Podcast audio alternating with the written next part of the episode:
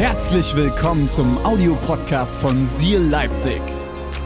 Wenn du Fragen hast oder den Podcast finanziell unterstützen möchtest, dann findest du uns auf sealchurch.de.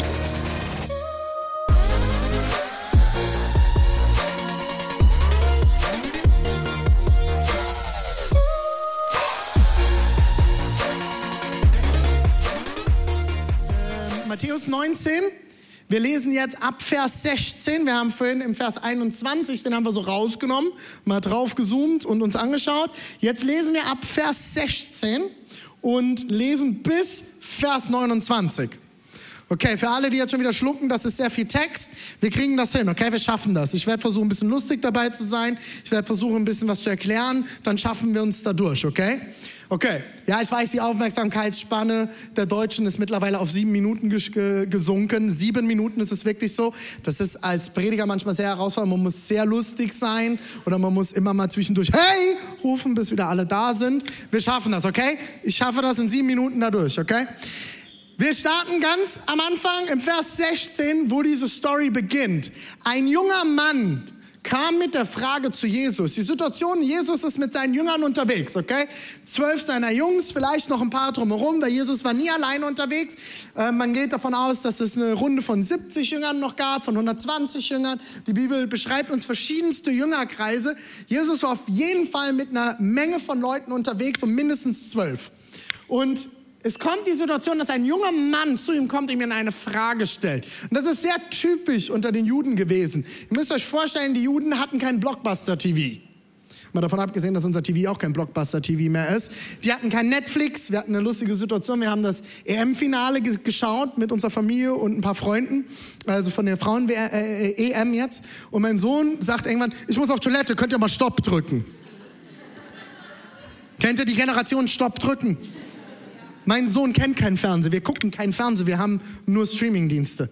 Und für ihn ist das so normal, dass man alles, was man guckt, anhalten kann. Total lustig, oder? Egal. Auf jeden Fall Sie hatten das damals nicht und es war etwas Besonderes, dass verschiedenste Prediger durch die Städte gezogen sind und gepredigt haben. Und die ganzen Menschenmengen kamen zusammen und haben zugehört. Und es war auch total normal in der jüdischen Kultur, ist es teilweise bis heute, dass man Fragen stellt. Du, man gilt als intelligent und weise, wenn man gute Fragen stellt. Und genau das passiert hier. Ein junger Mann kommt auf Jesus, quasi der, der, der, der Hauptprediger des Abends, okay? 20.15 Uhr pro 7. Jesus spricht, okay? Und alle haben es mitgekriegt. Und dieser Kerl sagt, Herr Jesus, ich, der ist jetzt da. Ich kann ihm Fragen stellen. Und er geht auf ihn zu. Lehrer, was muss ich Gutes tun, um das ewige Leben zu bekommen? Was passiert mit mir, wenn ich sterbe? Was kann ich tun, damit ich nicht tot bin, wenn ich sterbe und einfach nur tot bin, sondern dass ich ewiges Leben bekomme. Man würde vielleicht ganz simpel sagen, damit ich in den Himmel komme. Was kann ich dafür noch tun? Und Jesus entgegnete ihm, wieso fragst du mich nach dem Guten? Es gibt nur einen, der gut ist, und das ist Gott. Wenn du den Weg gehen willst, der zum Leben, in Klammern zum ewigen Leben führt, dann befolge seine Gebote. Welche denn? fragte der Mann. Und Jesus antwortete, du sollst nicht töten. Du sollst nicht die Ehe brechen. Du sollst nicht stehlen. Sag nichts Unwahres über deinen Mitmenschen. Ehre deinen Vater und deine Mutter und liebe deinen Mitmenschen wie dich selbst. An all das habe ich mich gehalten. In Klammern, Zitat René, das glaube ich nicht. Wir gehen zurück zum Bibeltext. An all das habe ich mich gehalten. Was fehlt mir noch?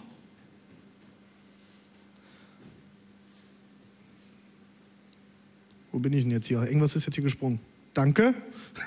An all das habe ich mich gehalten. Was fehlt mir noch? Wollte der junge Mann wissen. Jesus antwortete, wenn du vollkommen sein willst, das ist der Vers, den wir vorhin gelesen haben, dann geh, verkaufe alles. Ich habe nachgeguckt im Urtext, hier steht wirklich alles, okay? Es ist nicht nur einfach schlecht übersetzt, alles, was du hast und gib das Geld den Armen. Damit wirst du im Himmel einen Reichtum gewinnen, der niemals verloren geht. Und dann komm und folge mir nach. Verkauf alles. Gib alles auf, was du hast. Alles. Und verschenke es an die Armen. Und du wirst im Himmel Reichtum haben, den dir keiner nehmen kann. Und danach folgst du mir nach. Weiter. Als der junge Mann das hörte, ging er traurig weg. Denn er besaß ein großes Vermögen. Ist traurig weggegangen, weil er ein großes Vermögen hatte. Ihm ist bewusst geworden, was es bedeutet, alles wegzugeben. Und er hat gemerkt, wenn ich jetzt alles weggebe, habe ich nichts mehr. Da sagte Jesus zu seinen Jüngern, ich versichere euch, ein Reicher hat es sehr schwer, in Gottes himmlisches Reich zu kommen. Das ist übrigens ein Satz, der gerne aus dem Kontext genommen wird, um Menschen mit Geld zu verurteilen. Wir lesen mal noch weiter, es wird noch bunter. Ja, eher geht ein Kamel durch ein Nadelöhr. Hier ist jetzt ganz, ganz wichtig, das ist ein Bild, das Jesus verwendet hat. Es gibt in Jerusalem eine Pforte, also so wie so ein Tor, so ein Torbogen, der wurde das Nadelöhr genannt.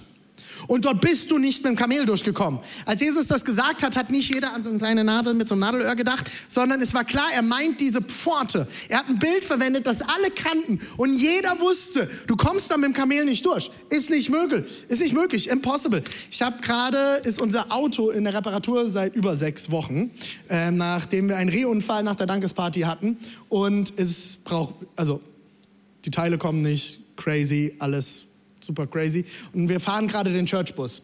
Wir haben so einen Neunsitzerbus, der ist 1,95 Meter hoch. Vor jeder Tiefgarage bete ich, dass ich reinkomme. Und ich weiß nicht, ob du sowas schon gemacht hast. Du sitzt dann in diesem Bus und du fährst rein und du weißt ganz genau, vorne hat gestanden 2,10 Meter. Das passt. Das passt. Und trotzdem bei jedem Pfosten, unter dem du durchfährst, zieht man den Kopf automatisch ein, als würde das irgendwas bringen. Als würde das irgendwas bringen, total bescheuert, oder? Aber man, pass schon, pass schon, bitte, bitte, Jesus. Am, am, Donner, am Dienstag bin ich zur einen Seite vom Parkhaus vom Hauptbahnhof in Leipzig gefahren und das ist genau zwei Meter. Es wären fünf Zentimeter gewesen. Ich habe mich nicht getraut. Ich bin einmal um den kompletten Bahnhof drumherum gefahren und bin ins 2,10 Meter Parkhaus reingefahren. Habt ihr das Bild? 1,95 Meter Bus, die Pforte hat 1,65. Es funktioniert nicht. Ja, eher geht ein Kamel durch ein Nadelöhr. Dieses Kamel passt eher da durch. Irgendwie kriegt das Kamel das hin. Wie das Kamel danach aussieht, sagt Jesus nicht. Habt ihr wieder das Busbild, ne? Aha. Wie der Bus dann heraussieht, wenn du dann doch durch die 1,65 durchgefahren Wäre bei den Temperaturen vielleicht ganz geil. Cabrio, super. Als dass ein Reicher in Gottes Reich kommt. Es ist nicht möglich.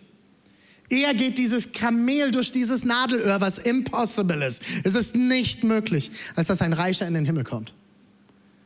Der Vers wird gerne missbraucht. So, wenn du Geld hast, kannst du niemals Jesus kennenlernen. Du musst erst alles verkaufen und dann hast du, bist du safe. Darüber waren die Jünger entsetzt. Ich liebe dieses, ich, die Bibel ist so genial, ich liebe dieses Wort. Entsetzt. Darüber waren die Jünger entsetzt. Okay, habt ihr das Bild? Ehrlich, Jesus? Meinst du das gerade ernst? Jetzt ist richtig geil. Wer kann denn überhaupt gerettet werden, Jesus? Wer kann dann noch bestehen? Wie ist es möglich? Wenn nicht mal die Reichen, die Weisen, die dies hingekriegt haben. Weil in der jüdischen Kultur ist nicht diese Neidkultur so krass wie in der deutschen Kultur. Ne? Nachbar fährt einen neuen Mercedes. Hm. Hm. Ja, wieder die Steuern hinterzogen. Ja? Kennt ihr das? Und der Nachbarn, oh, neuer Rasenmäher. Vom Laster gefallen oder was? Oder wenn irgendjemand Junges mit einem neuen, schönen Auto herfährt, ah, hat der Papa wieder was springen lassen, wa? In der jüdischen Kultur, wenn Leute Reichtum hatten, wenn Leute etwas vorzuweisen hatten, war das ein Zeichen von Erfolg. Sie haben es geschafft. Sie haben es geschafft, etwas hinzukriegen. Sie haben sich etwas erarbeitet. Da muss Weisheit dahinter stecken, da muss Intelligenz dahinter stecken. Sie haben es irgendwie hingekriegt. Sie sind vielleicht sogar ein bisschen besser wie wir. Wenn die es schon nicht hinkriegen, wie sollen wir es denn hinkriegen, Jesus? Die Jünger sind ganz schnell wieder bei sich. Die Frage rührt nämlich eigentlich von ihnen. Kannst du dir in Kommunikation grundsätzlich merken, meistens sagen Leute nicht das, worum es wirklich geht, sondern meistens steckt eine Botschaft viel, viel tiefer. Für alle, die irgendwie seelsorgerlich tätig sind, psychologisch tätig sind oder irgendwas, das ist das Wichtigste, wenn ich mit Leuten Gespräche führe, sie mit Fragen dorthin zu bringen, was eigentlich viel tiefer dahinter liegt. Weil das, was wir ganz oft hier oben sagen, hat noch nichts damit zu tun, was uns, was das, was wir hier oben sagen, hier unten motiviert hat. Eine Verletzung, irgendetwas. Und das genau das, was die Jünger machen. Und Jesus checkt das sofort. Sie sagen, wer kann denn überhaupt gerettet werden? Was sie eigentlich meinen ist, wie ist denn das jetzt mit uns, Jesus? Wenn die es schon nicht hinkriegen, wie sollen wir es denn dann hinkriegen? Die Frage führt ganz tief zu ihnen zurück. Deswegen ist ihnen das wichtig. Und Jesus sah sie an und sagte, für Menschen ist es unmöglich. Es ist, es, oh, ich liebe diesen, diesen Vers. Für Menschen ist es unmöglich, aber für Gott, aber für Gott ist alles möglich. Die Jünger schauen ihn an und sagen, wie sollen wir das hinkriegen? Und er sagt, hey Jungs, ich weiß, für euch ist es nicht möglich. Ihr fühlt euch jetzt gerade minderwertig. Ihr habt Angst. Ihr fühlt euch unwohl. Ihr fühlt es hier im Bauch. Fühlt sich komisch an oh, krass, wenn es für die jetzt schon, was ist denn mit uns? Hey, Petrus, wie sollen wir das denn hinkriegen? Ah, Andreas, stell dich nicht so an. Das wird schon.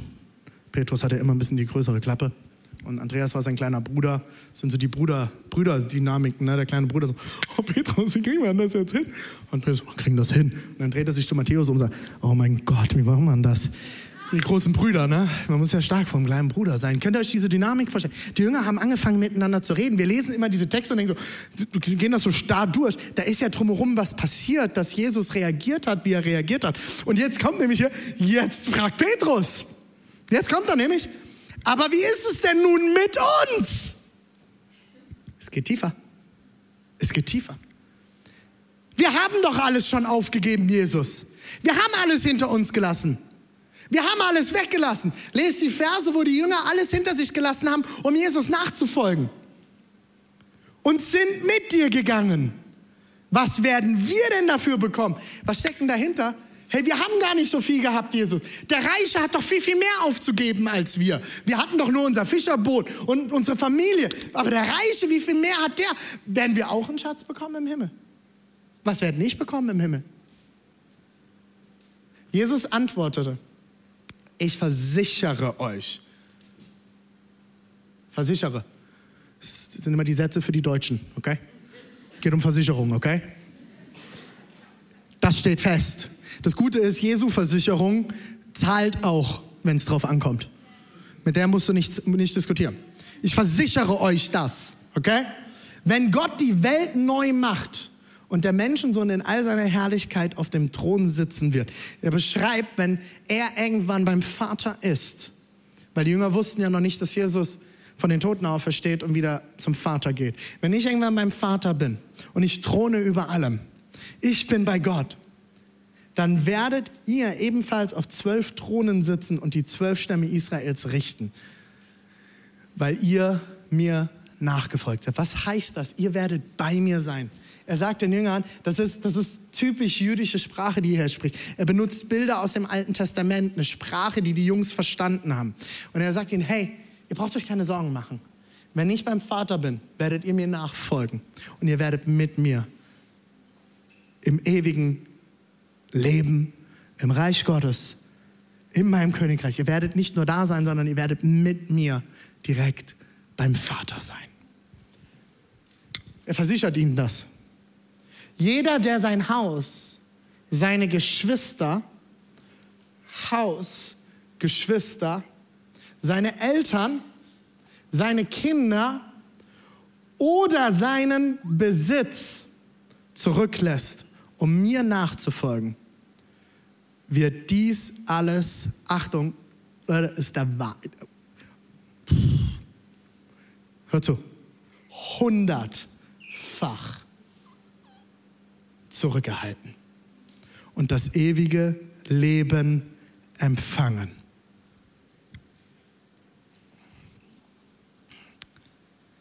Also neudeutsch würde man sagen, Deep Shit.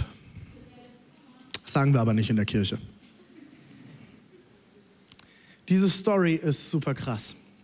Und mit dem Kontext bekommt das Ganze ganz schön Tiefe. Es ist eine super krasse Geschichte. Und die Jünger haben es direkt gecheckt. Das ist doch unmöglich. Wer kann das schaffen? Wer bekommt das schon hin, Jesus? Und ich bin ganz ehrlich, auch ich stelle mir die Frage und habe sie mir oft gestellt, muss ich jetzt alles verkaufen? Ist Gott gegen Reichtum? Ist Gott gegen Geld? Ist Gott gegen Besitz? Ist Gott gegen Familie? Ist Gott Kommunist? Ist Gott Sozialist? Muss alles gleich verteilt sein? Es gibt so ein paar Leute, die sagen, Sozialismus ist Christentum ohne Jesus. Ich glaube, dass sie diesen Vers falsch verstehen. Muss ich jetzt alles hinter mir lassen für Gott? Darf ich nichts mehr besitzen? Muss ich einem Bettelorden mich anschließen? Ja und nein. Ja und nein. Ich werde euch erklären, warum. Weißt du, warum wir Seal Church heißen? Seal heißt gleich Eifer. Seal ist ein englisches Wort, das nicht so super bekannt ist. Und ich hatte viele Diskussionen am Anfang über den Namen Seal Church. Warum Seal? Keine Ahnung, ich spreche total gut Englisch, aber ich weiß nicht mal, was Seal heißt.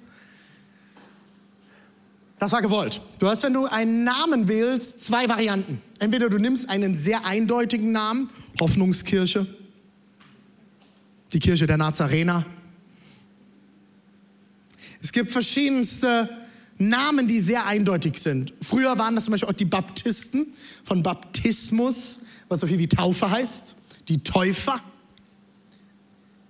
Oder du nimmst einen Namen, der ein bisschen uneindeutiger ist.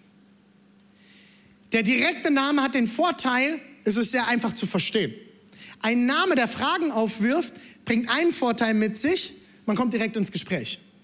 Seal Church? Ich habe dieses Gespräch regelmäßig. Wenn ich beim Arzt bin, irgendwo, ist ja immer wieder die Frage, was machen Sie denn beruflich? Ja, ich bin Pastor. Entschuldigung, ich musste noch mal kurz genau hinschauen mit den Tattoos und so. Also so, Pfarrer. Sag ja. Okay, habe ich jetzt nicht erwartet. Ich sag, das ist Teil des Deals. Und dann kommen wir ins Gespräch, ja, wir haben eine Kirche gegründet, Seal Church, bla bla bla. Und dann geht's los. Seal bedeutet Eifer. Warum Eifer? Es gibt in der Bibel sieben Bibelstellen, wo es heißt, dass Gott ein eifersüchtiger Gott ist. Er ist nicht nur eifernd, er ist eifersüchtig. Er ist süchtig danach, dir nachzueifern und wünscht sich, dass du ihm auch nacheiferst. Will euch eine Bibelstelle vorlesen aus dem fünften Mose, direkt am Anfang von der Bibel, im vierten Kapitel der Vers 24. Denn der Herr, dein Gott, ist ein verzehrendes Feuer, ein eifersüchtiger Gott. Was machst du schon hier, Josua? Hm. Josua kommt bedeutet das, ich bin schon zu fortgeschritten. Aber wir schaffen das. Gib Gas. Denn der Herr ist dein Gott, ist ein verzehrendes Feuer, ein eifersüchtiger Gott. Gott eifert danach, dir seine Liebe zu zeigen. Was ist Eifer? So ein deutsches Wort, das wir heute kaum noch verwenden. Eifer ist eine übertriebene Kraftaufwendung für irgendetwas. Ich eifer danach, dir das zu zeigen. Ich gebe alles. Alles, was ich habe. Ich verkaufe alles, um dir zu zeigen, dass ich dich liebe. Ich kaufe alles, um dir zu zeigen, dass ich dich liebe. Ich gebe alles. Eiferst du danach, Gott zu lieben? Liebe ohne Werke ist tot. Wir Christen reden, glaube ich, an so vielen Stellen davon, dass wir Gott lieben. Wir wollen Gott lieben, oder? Das ist der Moment, wo ihr alle Amen sagen wolltet. Amen. Das ist doch unser Ziel als Christen, oder? Gott zu lieben. Wenn wir jetzt aber mal alle ganz, ganz ehrlich sind und uns das Leben von uns Christen anschauen, kommen wir ganz schnell zur Erkenntnis, dass es oft sehr lieblos ist. Ich mich mit Leuten, die Gott nicht kenne, immer mal wieder über Glauben unterhalte, kommen solche Sachen wie Hexenverbrennung, Scheiterhäufen, Inquisition, Ablasshandel, die Milliarden, die die Kirchen auf dem Konto haben. Ziemlich lieblos.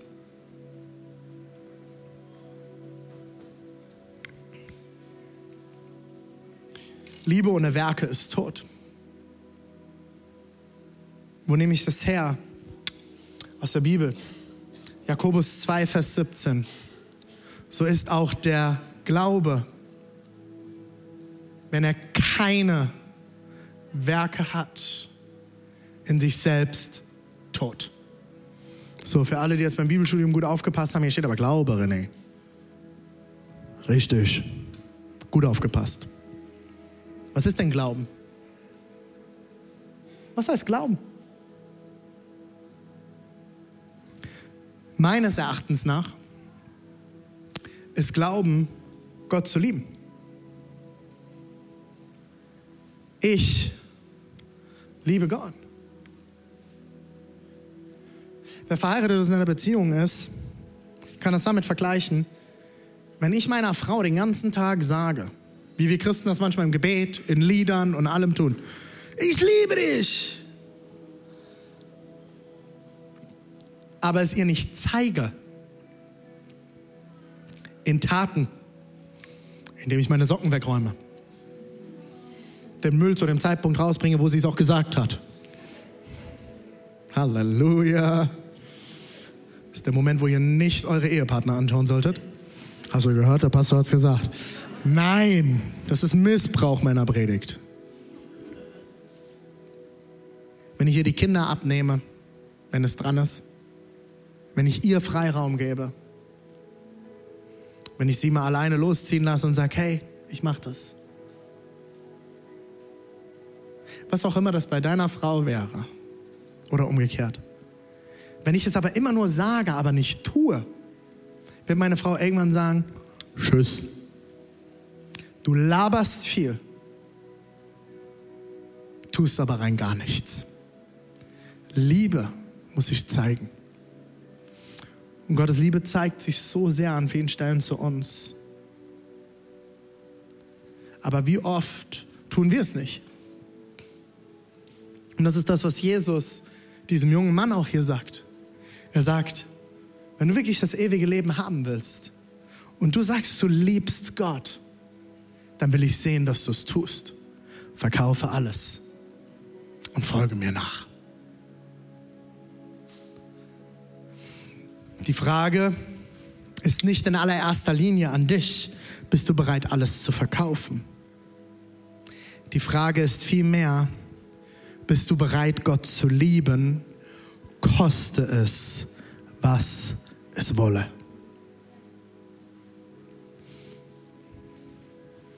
Er hätte auch zu dem jungen Mann sagen können, hör mir zu, mein Jüngling. Junge, hör zu. Wo ist dein Herz?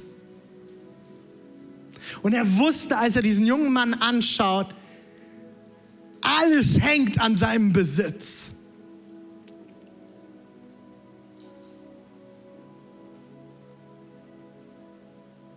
Alles hängt an seinem Besitz. Einer der schönsten Dinge, die ich vor Jahren mal in meiner Familie erlebt habe, war, als mein Schwiegervater mir den Schlüssel zu seinem nagelneuen BMW in die Hand gedrückt hat. Mein Schwiegervater ist in ganz deutschsprachigen Ländern unterwegs, fährt im Jahr rund 85.000 Kilometer, wenn nicht Corona ist. Und dafür hat er ein rollendes Büro namens BMW. Einen schönen, ein tolles Auto. Und er drückte mir den Schlüssel in die Hand und sagt, fahr, gib mal richtig Gas. Und in mir ist so gemerkt, so, wow. Ich sage, also, so richtig, also, du gibst mir dein Auto? Ich weiß, du liebst dein Auto. Sagt er, das ist nur ein Gegenstand und ich habe es von Gott geschenkt bekommen. Vielleicht ist es bei dir nicht Besitz. Vielleicht ist es bei dir Familie, wie wir vorhin auch gelesen haben. Deine Kinder. Wusstest du, dass deine Kinder eine Leihgabe Gottes sind? Ich weiß, einige Leute werden mich vielleicht dafür später steinigen. Aber Deborah und ich sehen unsere Kinder als Leihgabe Gottes. Gott hat uns, warum auch immer, drei Kinder anvertraut. Und zwei sind schon im Himmel. Zwei Fehlgeburten. Und das ist unsere Familie. Und Gott hat uns unsere Kinder gegeben. Und Leute, wir machen so viel falsch. Wir kriegen es so oft nicht hin. Wir sind so oft Versager als Eltern. Und jeder, der Eltern ist, kennt dieses Gefühl. Wenn du dich noch nie als Versager gefühlt hast und nicht fühlen willst, krieg keine Kinder. Kinder zeigen dir eins, du bist begrenzt.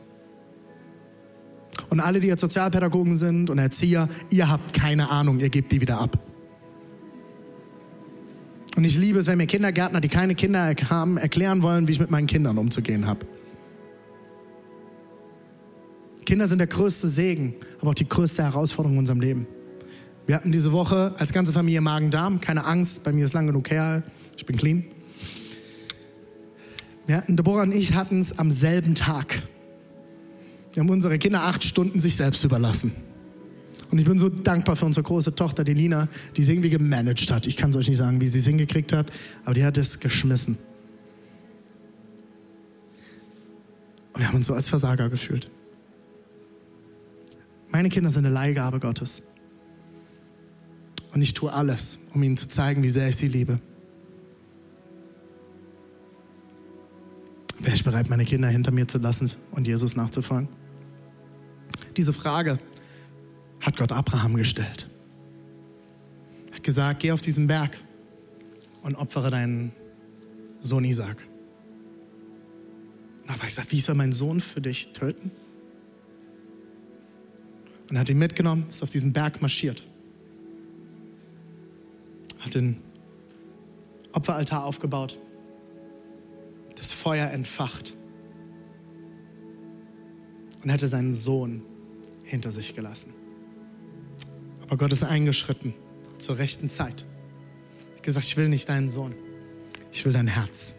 Und es mir gezeigt, dass du mich liebst. Koste es, was es wolle. Opfere diesen Widder, den Bock und lieb deinen Sohn diese Geschichte ist für mich, seitdem ich Vater bin, eine der schwierigsten Geschichten in der Bibel. Was hat Gott dort verlangt von Abraham? Warum hat es von ihm verlangt? Weil er auf Abraham alles aufgebaut hat. Alle Stränge führen in der Bibel immer wieder zurück zu Abraham.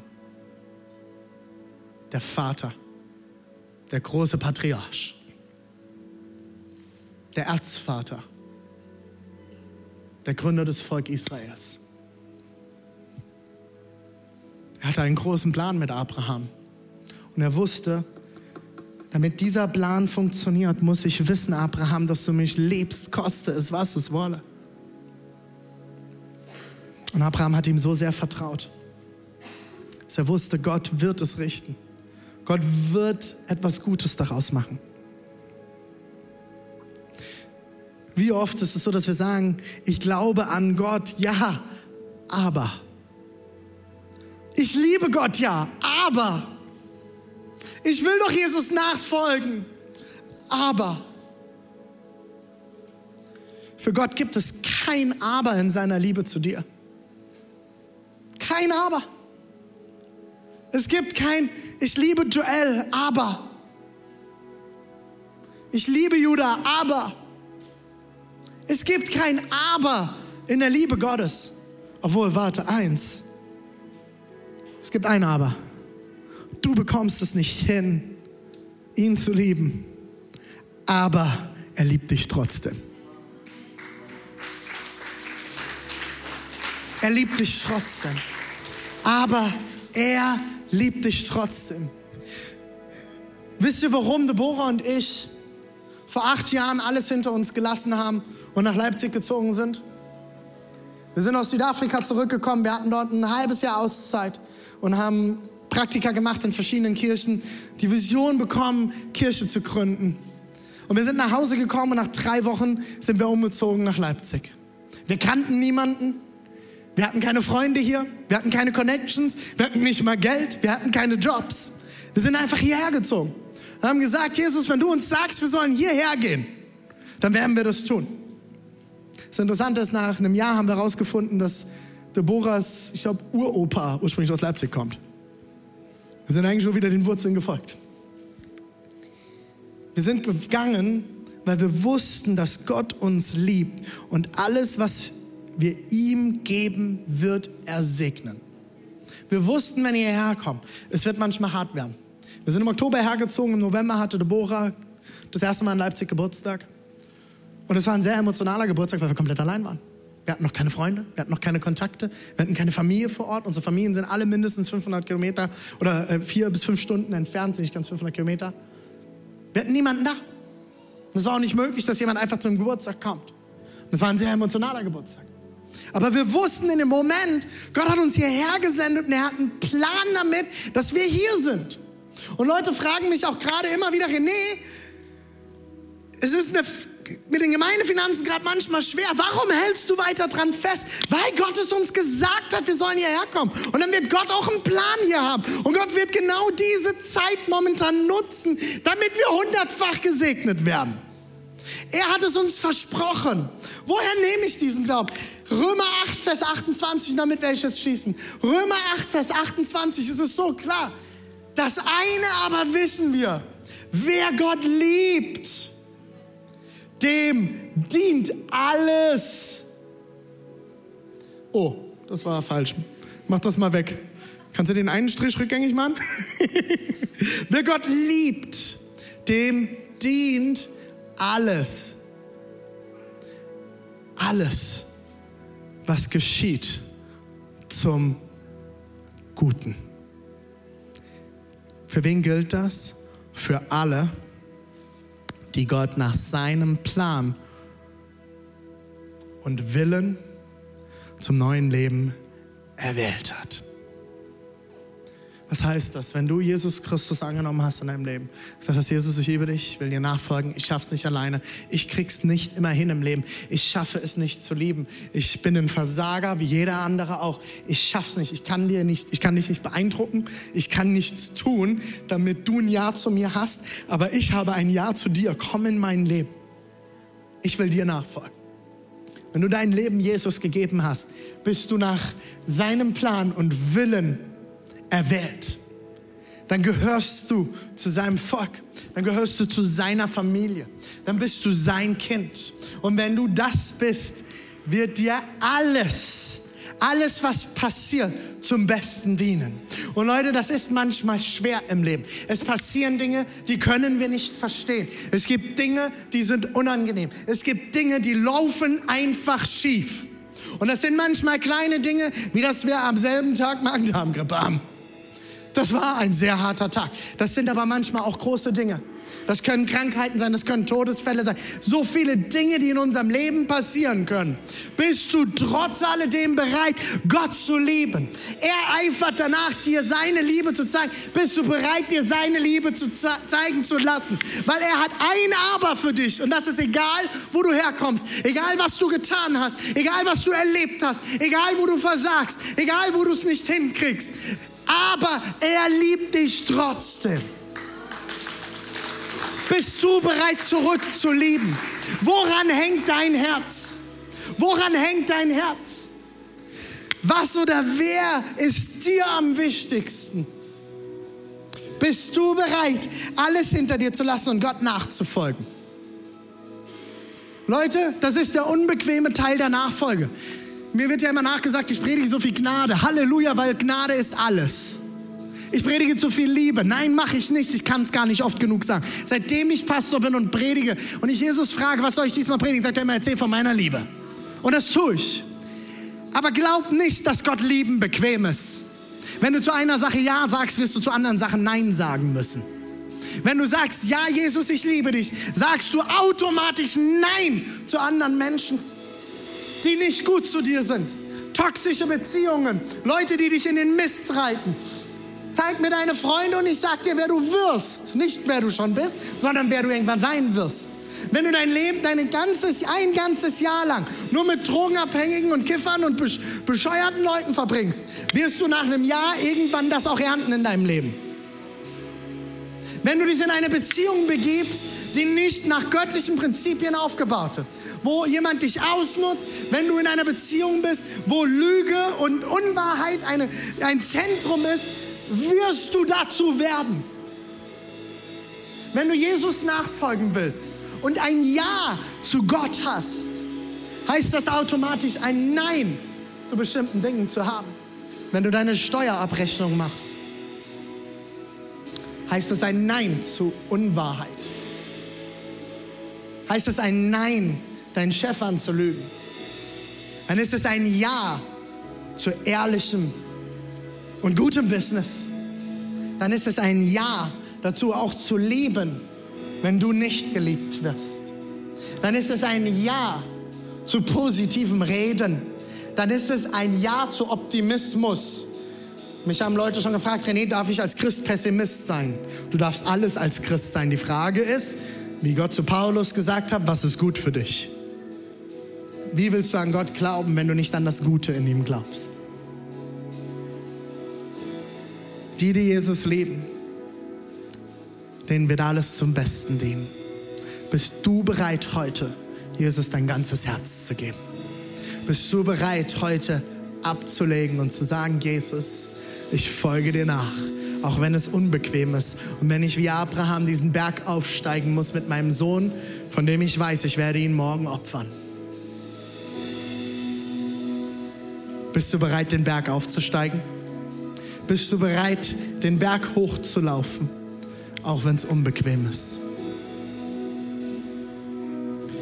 Jesus ist im Bewusstsein, dass er ans Kreuz geht. Den kompletten Kreuzweg gelaufen. Mit dem Balken auf dem Rücken. Nach einer Geißelung, wo viele Menschen gestorben sind dran schon. Und er ist den unbequemen Weg ans Kreuz gegangen weil er dich liebt. Sind wir bereit, auch manchmal unbequeme Wege zu gehen? Gott hasst nicht Reichtum. Gott Herr hasst es, wenn er dein Herz mit jemandem oder etwas anderem teilen muss. Bist du bereit, dein ganzes Herz hinzugeben? Lass uns gemeinsam aufstehen an allen Standorten. Egal, wo du heute bist.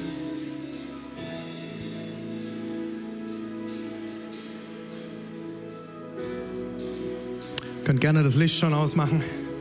Das ist ein Moment, der ist für dich. Für dich allein. Und wenn du mit jemandem heute hier bist, ich lade dich jetzt ein, während wir das Lied jetzt singen,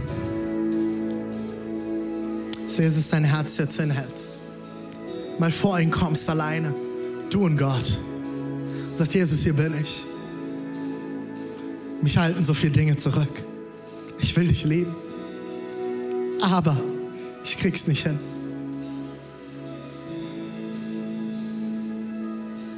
Jesus, wir kommen jetzt vor dich, als ganze Kirche an allen Standorten. Online, zu Hause. Wir kommen vor dich und wir legen alles ab vor dir. Wir halten dir unser Herz hin und wir beten, dass du heute sprichst.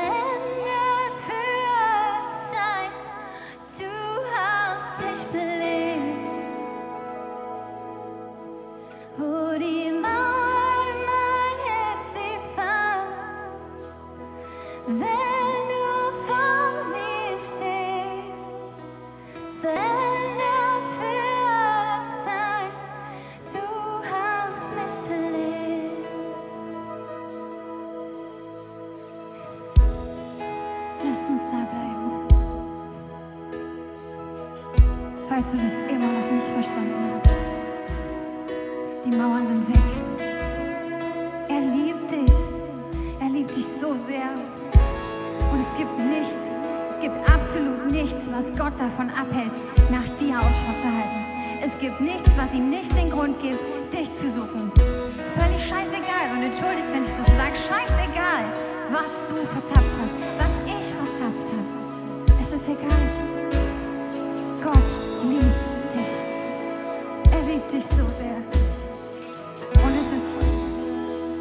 Glaube, Gott möchte, dass wir heute mal spüren dürfen, wie stark seine Liebe für uns ist, für dich ist.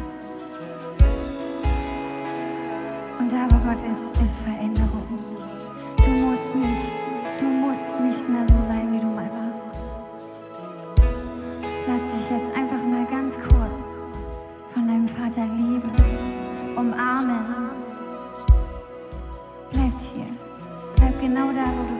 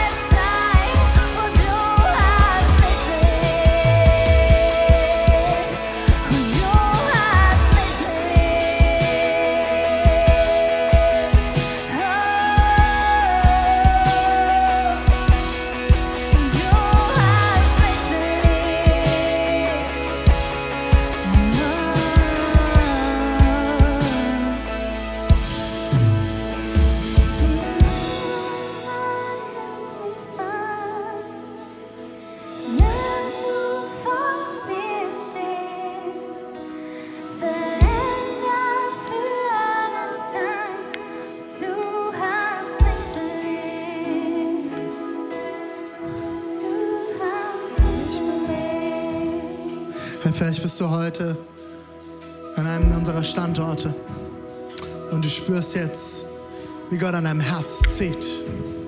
Du spürst, an deinem Herz bewegt sich was. Vielleicht bist du heute da und sagst, hey René, ich habe noch nie Ja gesagt zu diesem Jesus. Ich habe noch nie gesagt, komm in mein Leben. Ich will dich kennenlernen. Ich schaff's nicht allein. Ich krieg's nicht hin. Vielleicht hast du schon mal gesagt, Jesus, komm in mein Leben und du bist dann weggelaufen. Du hast ihm den Rücken gedreht. Ich lade dich heute ein, nach Hause zu kommen zu deinem Vater. Gott ist da.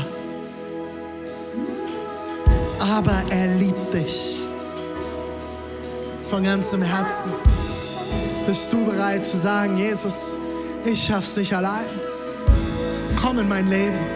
Ich will dir nachfolgen. Koste es, was es wolle.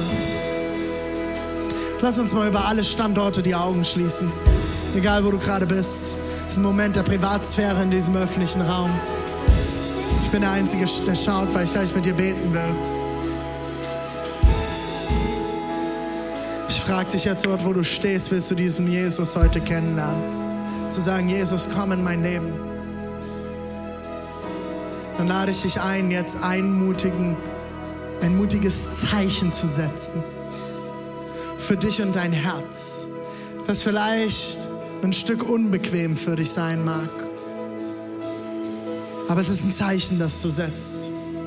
Wenn du diesen Jesus heute kennenlernen willst, sagst, komm in mein Leben. Oder du sagst, ich bin vor dir weggelaufen, ich will heute es festmachen, ich komme zurück zu dir. Wenn du das beten möchtest jetzt mit mir, ich bete einen Satz vor und wir beten als ganze Gemeinde mit dir nach. Während alle Augen geschlossen sind. Du sagst, du willst diesen Jesus heute kennenlernen. Streck jetzt an allen Standorten, egal wo du bist, einfach mal deine Hand ganz nach oben. Du dieses Gebet heute beten willst. Und sagst, Jesus, komm in mein Leben. Streck diese Hand ganz nach oben. Das ist ein Zeichen von hier bin ich.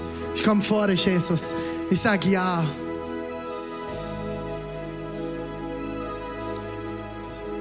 Man, so viele Hände hier allein in Leipzig. Streck sie ganz nach oben. Sag ja, ich bin hier. Ich will dich kennenlernen. Wow. Dürft eure Hände gerne runternehmen. Come on, Church, lass uns allein hier in Leipzig mit den zwölf Leuten heute beten. Come on, danke, Jesus. Wow. Egal, gerade wo du bist. Es geht nicht um deine Hand, es geht um dein Herz. Wenn du dich nicht getraut hast, deine Hand zu strecken, dann bete jetzt einfach mit uns mit. Ich bete einen Satz vor und wir beten als ganze Kirche nach, um jeden Einzelnen bei diesem Schritt heute zu begleiten. Lass uns beten. Jesus, ich stehe hier und ich lege alles ab. Ich gebe dir mein Leben. Ich bekenne, ich schaffe es nicht allein. Ich will dir nachfolgen. Heiliger Geist, erfülle mich mit deiner Kraft, mit deiner Nähe und mit deiner Liebe. In Jesu Namen.